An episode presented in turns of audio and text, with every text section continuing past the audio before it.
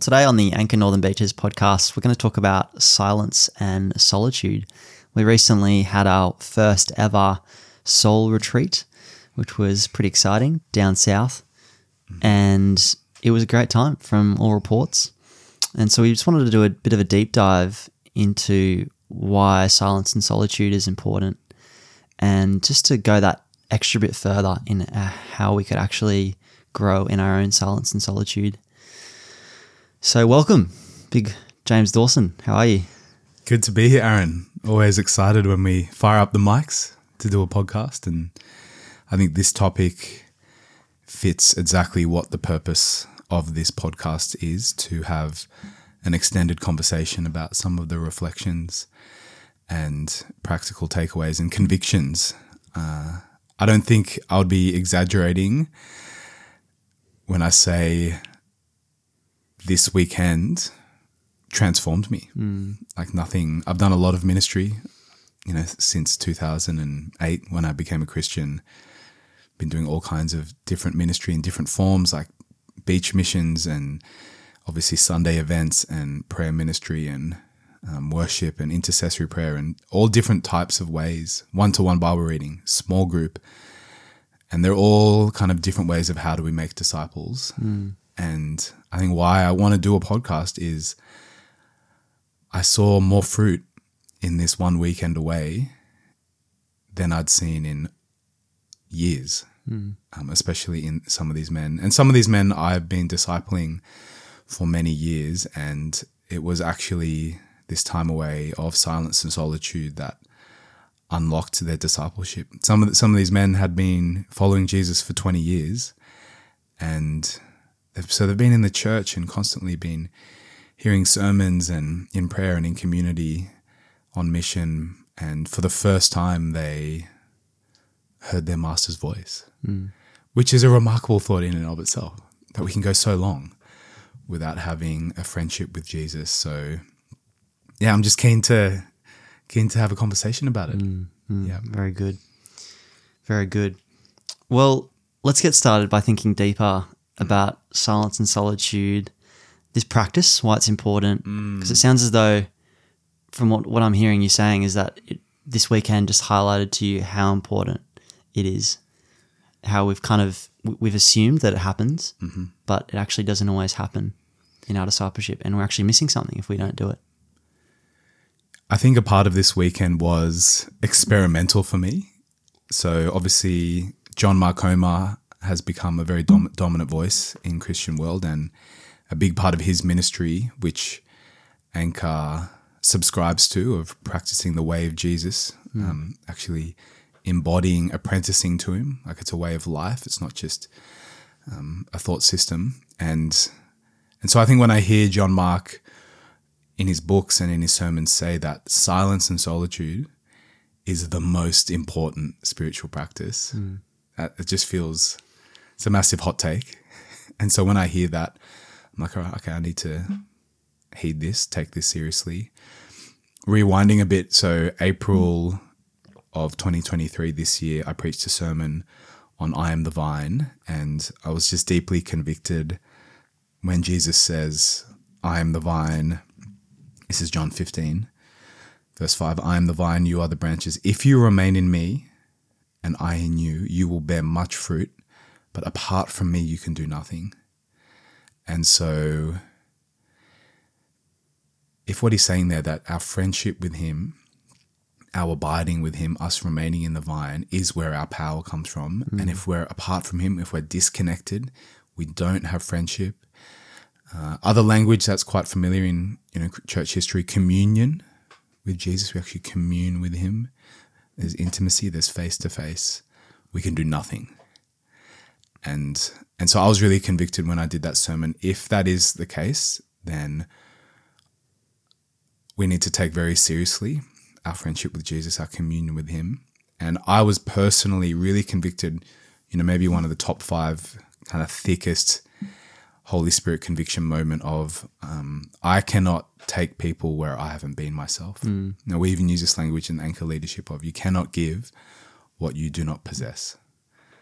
You cannot give what you do not possess. So if I am not leading out of a place of my own communion my own friendship with Jesus, how can I expect other people to have that practice and cultivate that?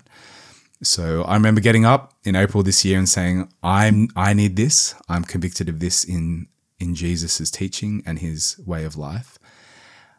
I need to go and do this." Mm-hmm. And so just practically that weekend we we went to Kangaroo Valley and the house was made for a retreat. So picture a house with you know, nothing else on it. There was there's grass and a, a beautiful view of um, cliff face around it, and you know you couldn't. One car went past every hour.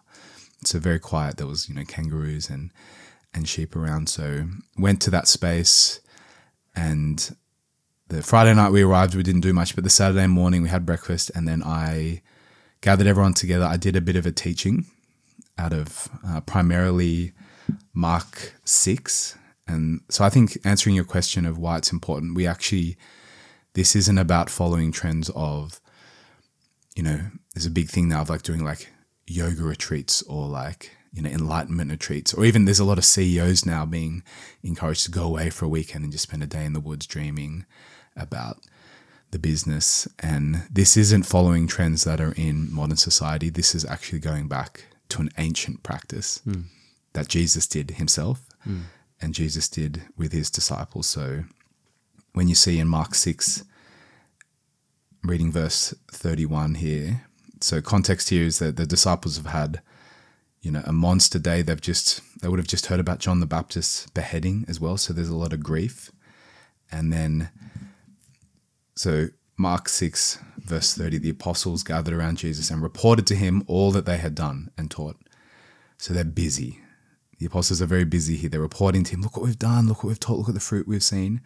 And then verse 31 in Mark 6, then because so many people were coming and going, it's a constant activity, they did not even have a chance to eat. So you, you picture days when you're so busy you don't even eat. And you got to look at Jesus' response to this. He doesn't say, go spend the night on the couch watching Netflix. you know, go come come have a beer with me and forget your your busyness. He says, "Come with me by yourselves to a quiet place and get some rest." And this that word particularly quiet place, it's it's translated the the eremos. Mm. And in other parts of scripture you might see it as the wilderness. So when John when Jesus went into the wilderness to be tempted by Satan, he's actually he's going to the eremos and so we just see over and over again. You you you, move further in Mark six, the narrative, verse forty six. After leaving them, he went up on a mountainside to the Eremos to pray. Um, and I don't have time in this podcast, but you can go through Luke. I think Luke has one of the best uh, patterns of you know. There's this pattern of every time he does a miracle or he sees fruit from his teaching, he immediately goes to a solitary place to the Eremos to be alone with the Father, and it's actually a place of power and of resetting, of recharging, communing with the Father. So, anyway, to answer mm. your question, I think it's very important for us to say that we need to see this in the life of Jesus first. Mm. Um, there are, of course, cultural reasons why this is important. And I actually think we've thought about this a lot of how do we disciple people that are living in a city, mm. in an urban context, versus a non urban context. And I think there is something about Christians on the northern beaches that uh, our lifestyle is very busy. Uh, we have to work very hard to you know afford to live here. So people have a lot of time in their their work, a lot of a big sense of vocational calling. Our weekends are very busy and full. And so we I actually think a big part of discipleship is less about doing and more about being. Mm. Less about activation and more about rhythms of silence and solitude and and Sabbath and rest. Hmm. And so it was really beautiful to go away and to to be like, okay, we've I've heard other Christian leaders say this is important. I see it in the life of Jesus is important. Let's see how it goes. Hmm. And it was really I think initially was really hard. And so we went out kind of two hours at a time. That first block did a two hour block, two and a half hour block. And even for me personally, but testimonially for the rest of the men, I think that first hour felt like a detox, like to just be silent mm. with your thoughts. And even for a lot of people, like, what do I what do I do in this time? You know, I'm, what do, I don't have. I don't. I can't fill it with noise. Like I can't put headphones in. I can't just scroll on my phone. You know, when we got there, we put our phones in a bowl, which was a big part of it. Actually, detoxing from our phones. Hmm. We are just sitting there. We just had a Bible and a journal and a pen, and and Jesus. What I hear you saying is that with the Mark passage, that silence and solitude was really key to Jesus' life and Jesus' discipleship. And so it's not as though going into the woods is just this kind of secular practice, but it actually goes back to the ancient way of Jesus.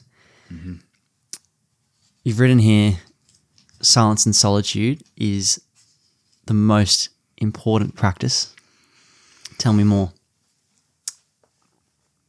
I think when I hear someone say that, and I think I'm exploring that,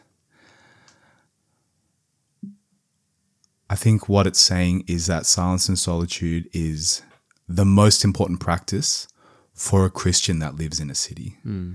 So I think just knowing how to disciple our people, disciple myself, how do we follow Jesus? Um, the reality is that we're all being discipled. Right. It's just that we're all being apprenticed to a way of life, to, to the vision of a good life. They are there are people who are way too smart, who have so much money shaping our values and our norms about what is the good life. And so I think there is something about silence and solitude that we actually need to deform we, ourselves.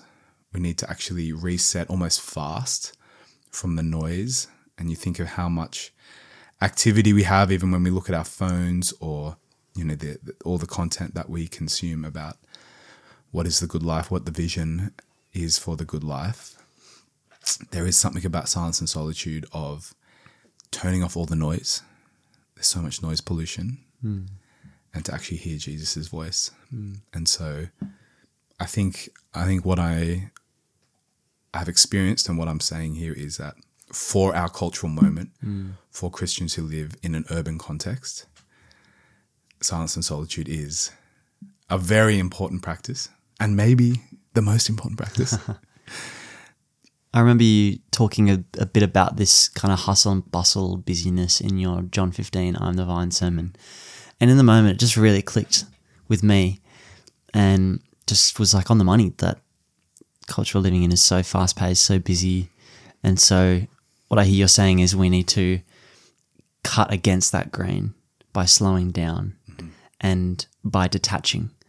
And would you say that's another part of, of silence and solitude? It's actually detachment hmm. from from everything that's going on. Mm-hmm. And we're just our phones make us so connected to the world. Mm-hmm. And so when we go and just be with God, we're fully withdrawing hmm. and we're getting away just to listen to what God hmm. is saying to us. Um, and in a world of just con- constant noise and stimulation, that's quite hmm. countercultural. I like the image of when I go into silence and solitude, just a time of friendship with Jesus, communion with Jesus. I'm mm-hmm. I'm leaving a room. I go out of a door, and so I'm removing myself from the noise, from the hustle and bustle, and in that separate space with Jesus, I'm actually transformed. There's actually something in me. There's revelation. There's encounter. There's this rest and then I actually come back in through a separate door. I'm actually transformed. I'm actually different hmm. when I come back and I'm able to face the things of this world and the the burdens that I'm carrying with a fresh perspective. And because I think it's actually very important to say here is silence and solitude and a big critique of kind of the monastic rhythms has been oh well then why don't we just fully detach and we can we just move and live on a it's a van life it's the ultimate experience let's take away all responsibilities and all stresses and i'm just going to go live you know by a quiet beach and live in my van and and i think it's very important here to say is that following jesus isn't a stress free life hmm. that's not his call on us to have a stress free life to have an easy life but I think when he says the, the easy yoke, like to take on my yoke, my yoke is easy. A yoke is is equipment. Like it, it's something that we're meant to do with Jesus. And Jesus saying, the more you're with me, the more communion you have, the better able you will be to face and navigate the burdens of this life. And so, this, and I think you see that pattern in John 15. The whole point of him saying, stay connected to me, stay mm. connected to the vine, is so that you can be a person of love. And he ends by commanding them. So, my command is this love each other as I have loved you. Greater love has no one than this to lay down, lay down one's life for one's friends.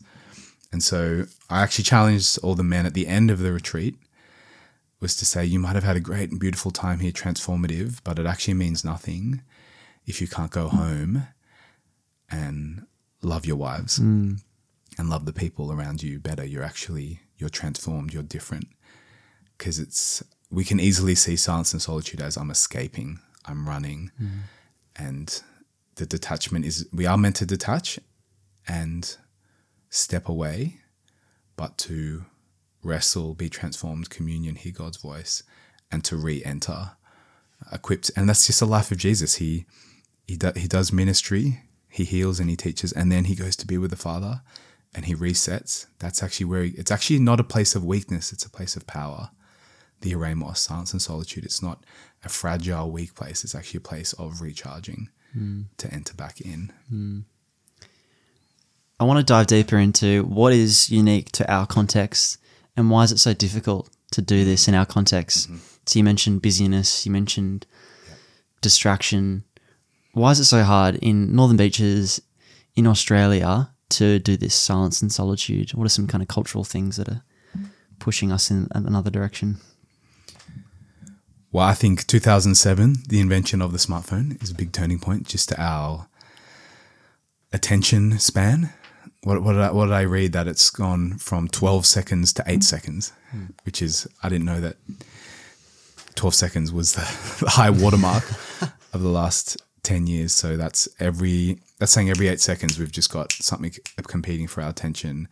A notification will go off and you, you know, I, I mute a lot of my no- notifications, but then, you know, my Uber Eats app notifies me. It's so smart. It's lunchtime. It notifies me.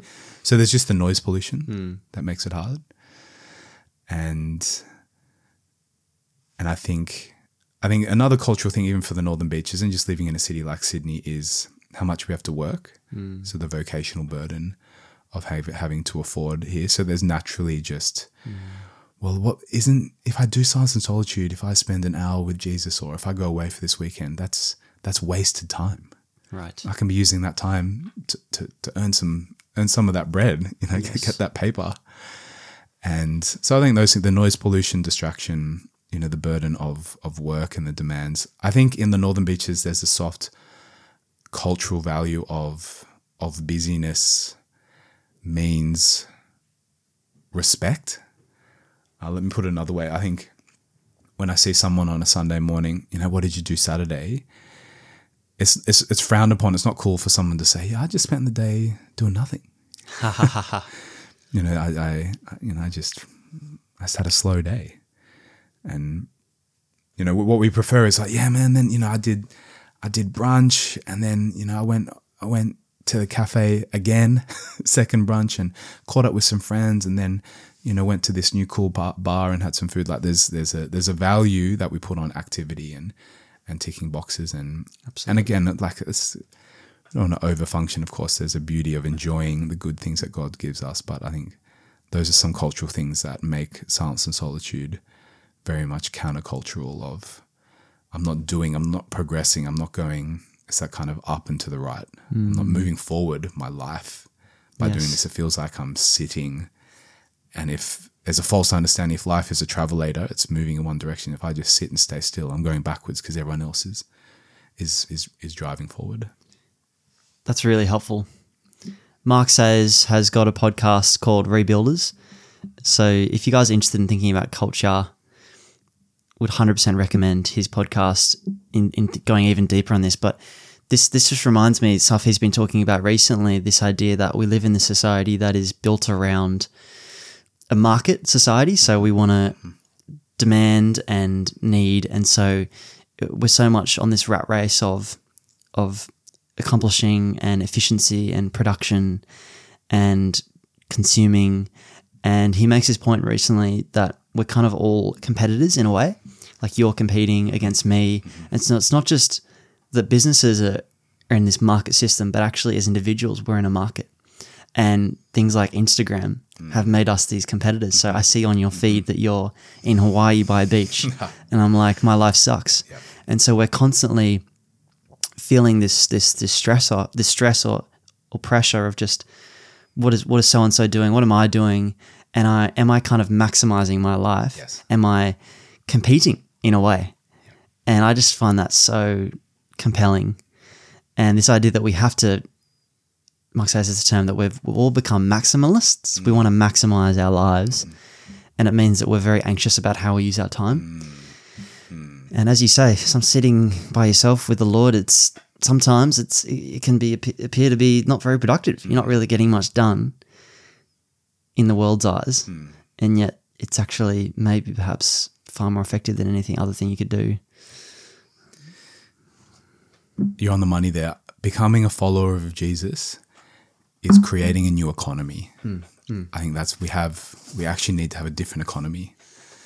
And I think there's Christians. We we we subsume the economy of the world, and we think this is what means we are having a good life, the vision of the good life.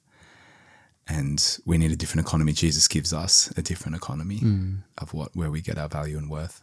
Yes.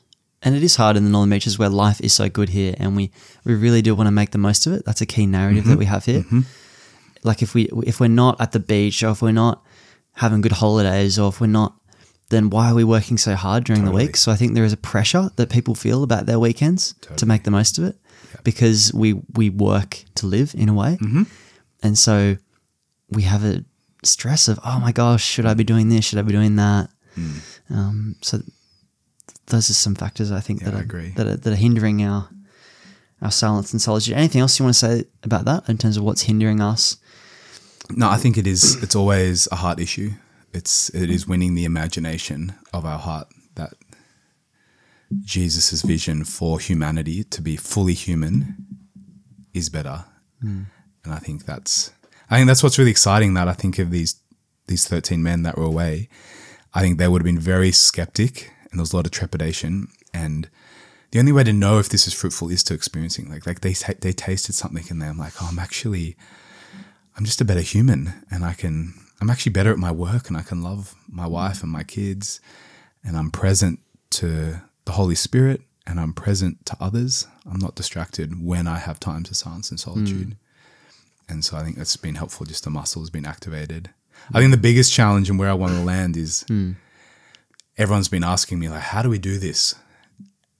in real life, does it have to be a we go to Kangaroo Valley once a year? And there is something about the deep clean once a year, but I think how do we have rhythms of silence and solitude, of friendship with Jesus, of hmm. communion of in communion with Jesus? Yeah, to get help us get there in terms of practically what we should do. Can you give us a bit more detail as to what you did on that weekend? Some of those specific rules mm-hmm. and rhythms. So the protocols I gave for that time was no phone. We actually didn't speak as well. So there's that a podcast. One thing I really enforced and wanted to communicate is this is training, not trying. Trying evokes um, I'm either good at this and I succeed or I fail. And I'm like, no, this is training to becoming more like Jesus. So I think I wanted one of these men. And the women are going away in October. I'm so curious to see how they experience this. But the so this is training. This is even if you find it hard, that's okay. To actually sit in it and not run away from it, because this as we have the outer silence, so stimuli is decreased. Um, no phone. Um, there is another protocol. There is something about being in nature. There is actually something about environment. Yes. And I think we Christians on northern beaches can do that. There are beautiful spots in this area where there, there is quiet and nature. And so stepping away, different environment, phones off, and actually sitting still. I remember one of the things, another protocol I gave some of the guys was this isn't about striving and discovering something. God's already present. He's already there. He's already at work. It's actually becoming attuned to Him, to God's voice, to to, to the Holy Spirit in you. Mm. And so that that were just some practical things. No phone, creation, nature in a in a, in a quieter spot. And then I actually I, I, I did make a booklet and this is this is ancient practice. We're not making Anchor's not making this up. I'm not making any of this up. There's beautiful men and women, um, especially in the monastic strain of Christianity, that have, thought deeply about this. So there's there was still some questions, and to actually before thinking about oh I'm doing something here, like doing comprehension or I'm doing a study or a booklet or getting answers, actually sitting with your emotion. You're actually mm. sitting with yourself, and in the silence and solitude. It, there's actually a space for things to come up that you've been suppressing. Mm-hmm. And you actually need to let that come up. And that's really uncomfortable. So to let that arise. But I, me- I remember having heard that our body is a major prophet, not a minor prophet. We've spoken about this. So actually letting our body is so smart. They're letting our body tell us, oh, we're actually really angry or we're really mm. anxious. We're really depleted. And what was really beautiful about some of the men is they they actually fell into like a nap mm. for five ten minutes, including myself at some point. And they were like, "Oh, I felt bad. Am I sinning if in that point when I nap? Am is God displeased?" But I actually think God is He's just pleased because we're relaxed in His presence, and hmm. What that's showing me is that you're just really tired, and it's actually okay to nap. And a lot of the men found as soon as they woke up from the nap, that was when they started were able to be in the Word and pray. Um, And so that anyway, I think what I'm saying is there was a flow of those like two hour blocks that we had where the initial hurdle is hard of letting it's almost a detox feeling, letting emotions come up. But as they come up, actually not suppressing, letting them come up and then inviting God's voice and actually being attuned to there's already a conversation happening. So Romans 8 says that our spirit is already testifying with our spirit. So there's actually becoming more attuned to the Holy Spirit's voice and becoming familiar with that.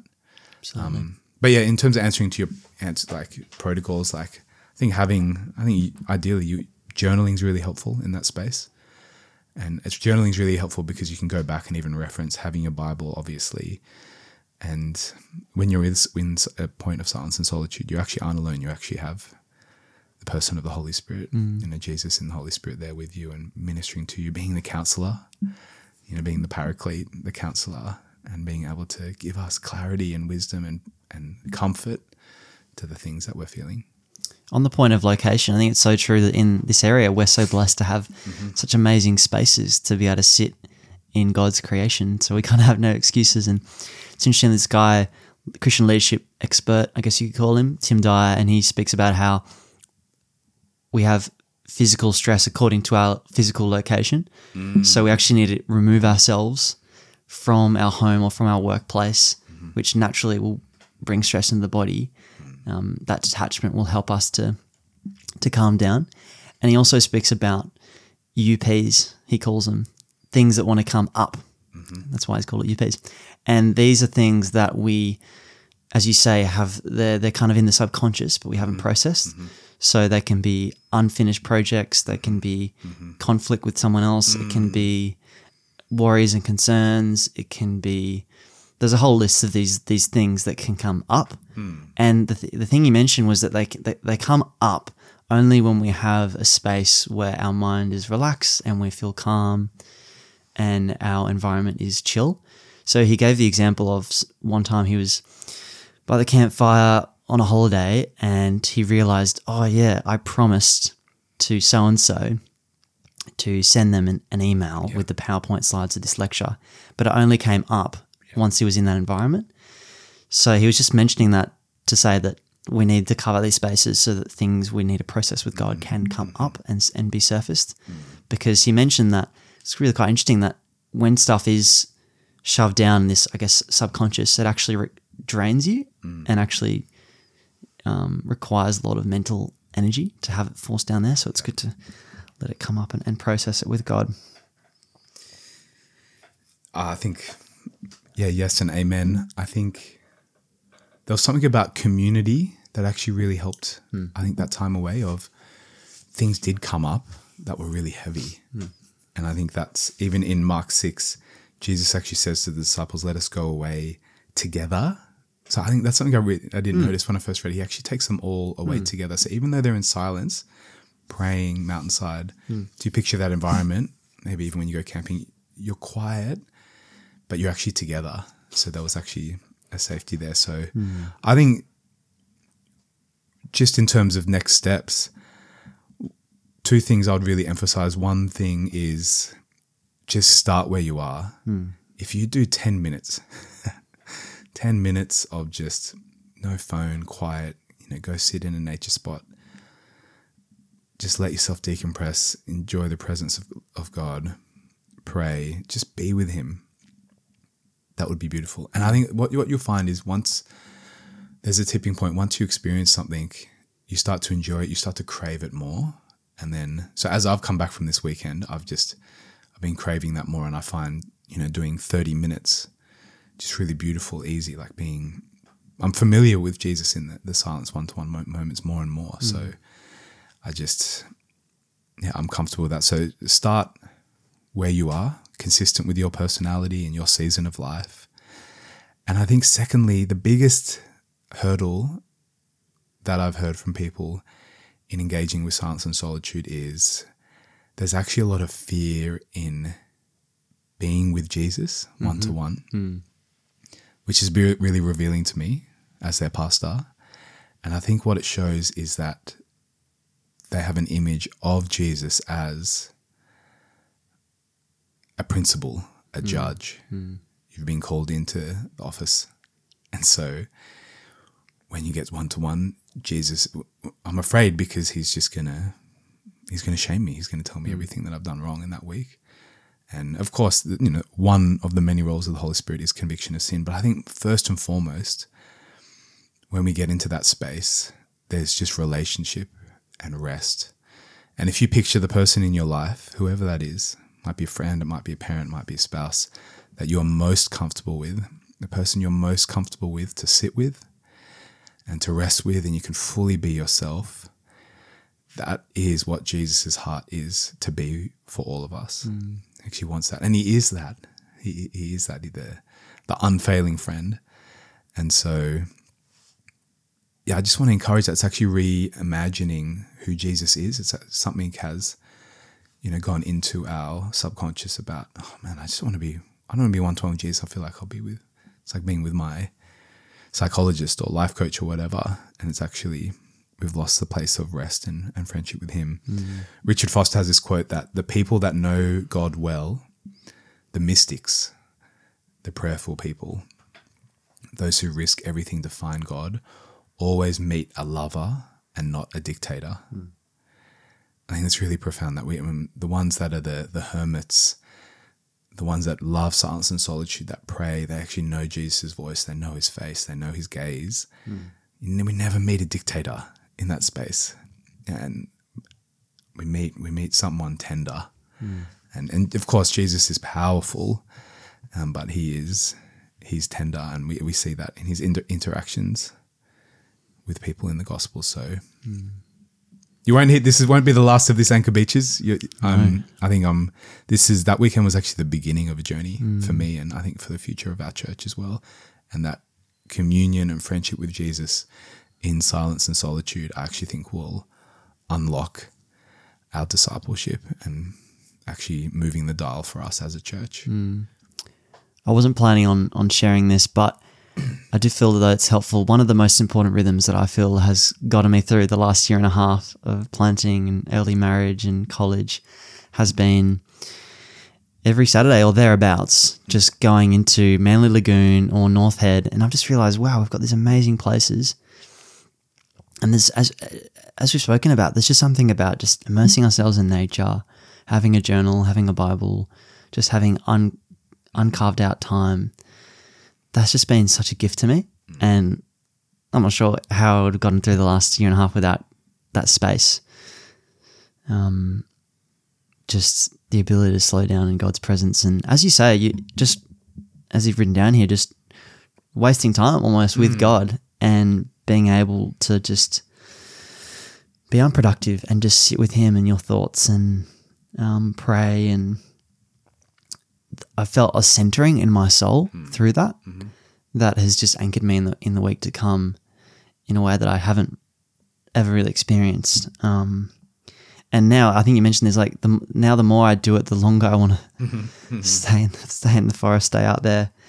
Um, obviously, we can't stay out there forever. Wow. Can I ask how th- how this works? Like, F- Falara and I, we're, we're a married couple. We, don't have kids. Can I ask how does it work with when you've got kids? Uh, I'm hearing objections of, well, who, how does this work? Because you can't. Come on, Aaron. Like that's good for you, mate. But you don't have you don't have little ones you got to take care of. Yeah, having having young kids is, is the opposite of silence and solitude. I think. Oh, look, the only way it works for Callan and I, and I know other couples in the church are doing this, is actually serving each other. And it might not be weekly, but at least say once a month. Say you just Saturday morning, two hours, off you go. I'll be fine. And then alternating, so you actually need to serve one another. And I think particularly this is this is a thing when we become more busy, whether that's we, we get a new job or a new season of study and work, or we become parents of one, two, three children, this is one of the things that fall off first. Mm. And it's actually, we need to go the other way. We actually need more one to one time with Jesus to refresh us. So, And it's, it's interesting. Just on that, we say that in Jesus as well. yep. the the bigger decisions he has to make in terms of choosing the twelve, in terms of Yep, going to the yep. cross. Those are the moments when he actually has more silence and solitude. Yeah. isn't Uh, it? One of the best rhythms you do is go through Luke and just highlight where you say, where you see he went into the wilderness. He went to the, withdrew to a lonely place. Jesus went out to a solitary place, and it's all the same word, eremos. And it be, as Luke, he becomes more and more busy, it becomes more and more frequent. Hmm. And so I think just practically for, you know, the busy, busy parents of Anchor who are time poor, I think you just make time for whatever you value. You know, people, if you value exercise, you, you make time for it even when you're a young hmm. parent. It's actually us thinking, do we value this enough? And again, it goes back to that idea of everything's transactional. I'm like, is this, sounds like on paper this isn't going to benefit me. But once you taste it, it actually does make us more like Jesus and more fully human. That's what Jesus is trying to do. He's trying to capture our imagination to make us fully human, how we're how we're designed to be. So I just encourage you just to try it, and I'd love to chat with you. And uh, yeah, created this booklet, and it actually I'm surprised by how many of us who have been in church for many years haven't been equipped to do this. You know, well, what is it about our discipleship rhythms and convictions that we maybe even encourage doing over our being? And we come into a church and immediately it's it's you know doing an activity. And, and then our central nervous system actually becomes familiar being like oh this is what a christian is. It's doing it's doing it's hustle. Hmm. And what does it look like to actually tell our remind our body to be become what it's meant to be and that actually being still and knowing that he is god is is first and then our mm. doing and our serving which of course is important flows out of that Amen. How about we end with actually carving out some time for silence? Obviously, we're in each other's presence, so it's not quite silence and solitude, but still just to practice having a space of silence and mm. a space, a space just to center ourselves on God, even right now. not sure what you're doing. You might be mowing the lawn or driving the car, but how about you join us as James and I just center ourselves in God and be silent before Him and then do you want to pray? And we'll, we'll finish.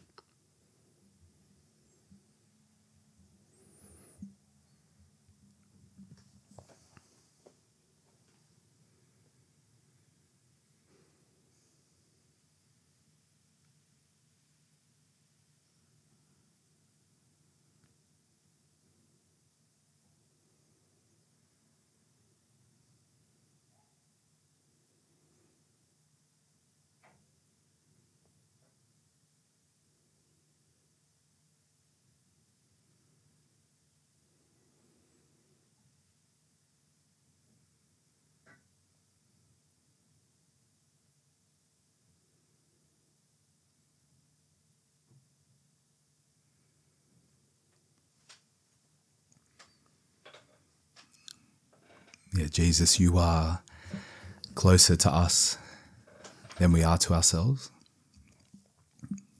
Now, the things that we're conscious of and unconscious of, uh, Jesus, you are aware of them. And so help us. Just help us, I pray, Holy Spirit, that you would give everyone listening a fresh vision, inspiration of their friendship with you. I pray a fresh vision of your gaze, uh, what your what your eyes and your yeah, your your face, your posture towards us is when we enter into communion. That we don't need to search and ascend and look for you, Holy Spirit, that you are in us. And so help us just to be more and more, even right now, aware of your presence, aware of your Holy Spirit with us, counseling, guiding, comforting. Be with us in Jesus' name. Amen.